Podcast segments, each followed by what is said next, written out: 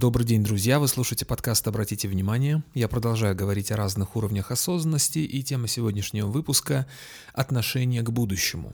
Когда человек находится на начальном уровне осознанности, его взгляд направлен в прошлое, он не думает о будущем, к будущему он повернут спиной и смотрит на то, что было. Он может смотреть радостно или печально, но будущее для него либо не существует, либо будет таким же, как было вчера, либо будет еще хуже, на начальном уровне вот такое может быть отношение к новостям. Отсутствие новостей уже хорошая новость. Это значит, что все, что происходит нового в жизни, уже воспринимается тревожно. Все же было хорошо, все было замечательно, прекрасно, стабильно, а тут хоп и новое. Новое – это значит что-то плохое. Начальный уровень – это не столько уровень жизни, сколько уровень выживания. Нет задачи, чтобы было завтра лучше. Есть задача, чтобы завтра было не хуже, чем сегодня, и тем более вчера. Но будущее не будет таким, как вчера. Оно не будет точно таким же, оно будет другим, это сто процентов, потому что все постоянно меняется. Нулевые годы отличаются от 90-х, а 90-е отличаются от 80-х.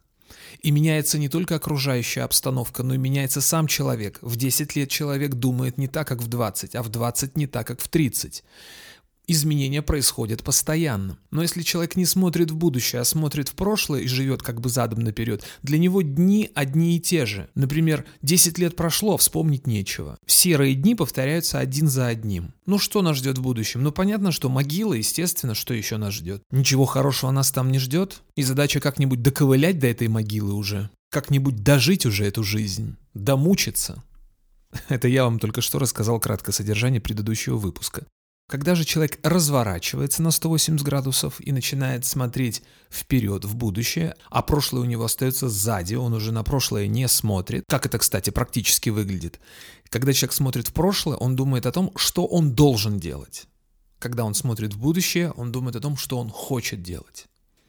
Что я хочу? Должен-то это понятно, а что я хочу? Что мне хотелось бы сделать? Есть очень увлекательный такой эксперимент э, спросить человека, а что ты будешь делать, если у тебя будет миллион долларов? Как правило, на начальном уровне быстро исчерпываются варианты. Ну, куплю квартиру, ну, попутешествую. Ну, окей, это месяц-два, а дальше что? Даже анекдот такой есть. Что ты будешь делать, если у тебя будет миллион долларов? Раздам долги. Ну, это понятно. А остальные? А остальные подождут, ничего страшного. Помню, в 90-е годы на одном тренинге на большом э, спикер спрашивал аудиторию, скажите, что больше для вас, 100 тысяч долларов или 200 тысяч долларов? Зал весь такой, 200.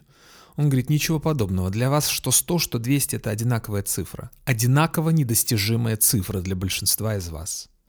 Просто какие-то цифры, ничего не значащие, ничем не откликающиеся, никаких эмоций не вызывающие. Так вот, когда человек уже начинает смотреть в будущее, он уже начинает задаваться вопросом, а что я хочу делать со своей жизнью? И начинает потихонечку копиться мотивация. Мотивация, то есть силы, энергия, желание для того, чтобы начинать уже что-то делать, что-то осуществлять. И здесь я уже предлагаю вот такую метафору. Это похоже на взлет космического корабля. Вы наверняка видели запись, как взлетает ракета. Ракета сначала набирает обороты, ей нужно разогнать, разогреть двигатель. Турбины должны работать на полную мощность. Снизу из ракеты вырывается огонь, пар, дым, что-то такое мощное. И все это делается для того, чтобы ракета взлетела, чтобы она стартанула, чтобы она оторвалась от Земли. В нашем сравнении это как раз и есть накачка вот этой вот себя мотивации. Причем мотивация рождается сама. Извне ее никак не накачаешь. Посещение семинаров, чтение книг могут дать лишь вам ключи, какие-то коды, но внутри рождается само. Снаружи оно ну никак-то, там можно немножечко, чуть-чуть там что-то встряхнуть эмоционально, но настоящая мотивация, она рождается изнутри. И вот когда энергии уже столько, что вы готовы действовать, уже начинать что-то делать, это значит, что все, ракета оторвалась от Земли, и вы перемещаетесь на средний уровень осознанности. И если на начальном уровне задача оторваться от Земли, то на среднем уровне задача покинуть пределы земной атмосферы, то есть выйти в открытый космос. Открытый космос в нашем сравнении – это высокий уровень осознанности. Кстати, космический корабль – это всего лишь 10% от всей ракеты. Вот если вы себе ракету представите, сам космический корабль — это только 10% кабинов, в которые сидят космонавты. Остальные 90%, грубо говоря, это бензобак и выхлопная труба. То есть там сопла, бензобак, что-то там еще. Ну, я огрубляю, конечно, но это то, что поначалу именно помогало взлететь, помогало оторваться от Земли, но уже дальше оно только мешает.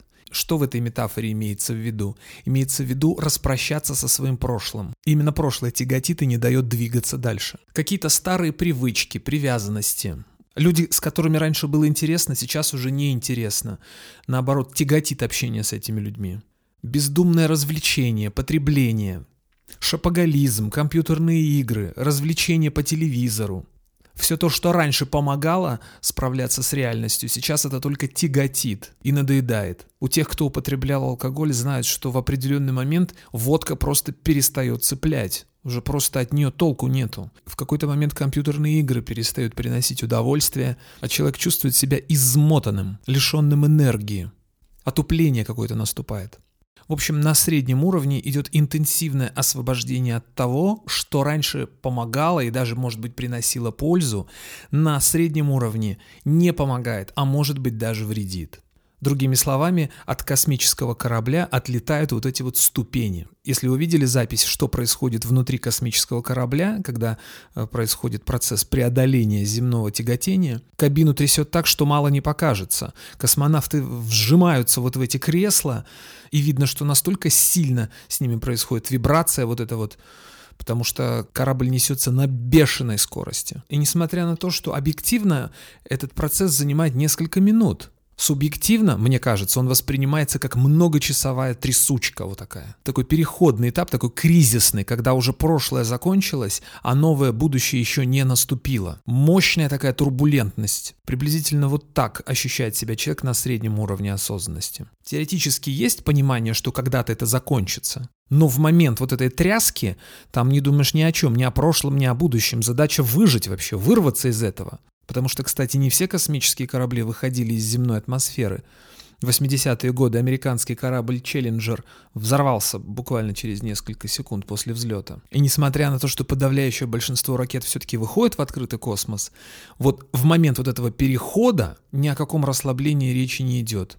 И, наконец, когда корабль преодолевает земное тяготение и попадает в открытый космос, земные проблемы остаются позади. И еще, кстати, космический корабль можно сравнить с человеческой индивидуальностью. Вот эти отвалившиеся ступени — это личность, то есть внешняя оболочка. А то, что собой человек на самом деле представляет, это индивидуальность, то, что находится внутри. И чтобы индивидуальность пробудилась, для этого потребуется определенное количество времени и должны пройти определенные процессы. И когда человек попадает на высокий уровень осознанности, это можно сравнить с выходом в открытое космическое пространство. Когда личность уже отлетела, внешняя оболочка вот эта вот и все эти ступени уже ненужные отлетели, которые поначалу помогали. Они были необходимы, без них было никак. Но для выхода на высокий уровень осознанности они должны отлететь и умереть. И тогда рождается индивидуальность человек уже в большую часть времени пребывает в здесь и сейчас. Прошлое не беспокоит, будущее не тревожит, потому что впереди вечность и позади вечность. И есть только постоянный, непрекращающийся момент здесь и сейчас.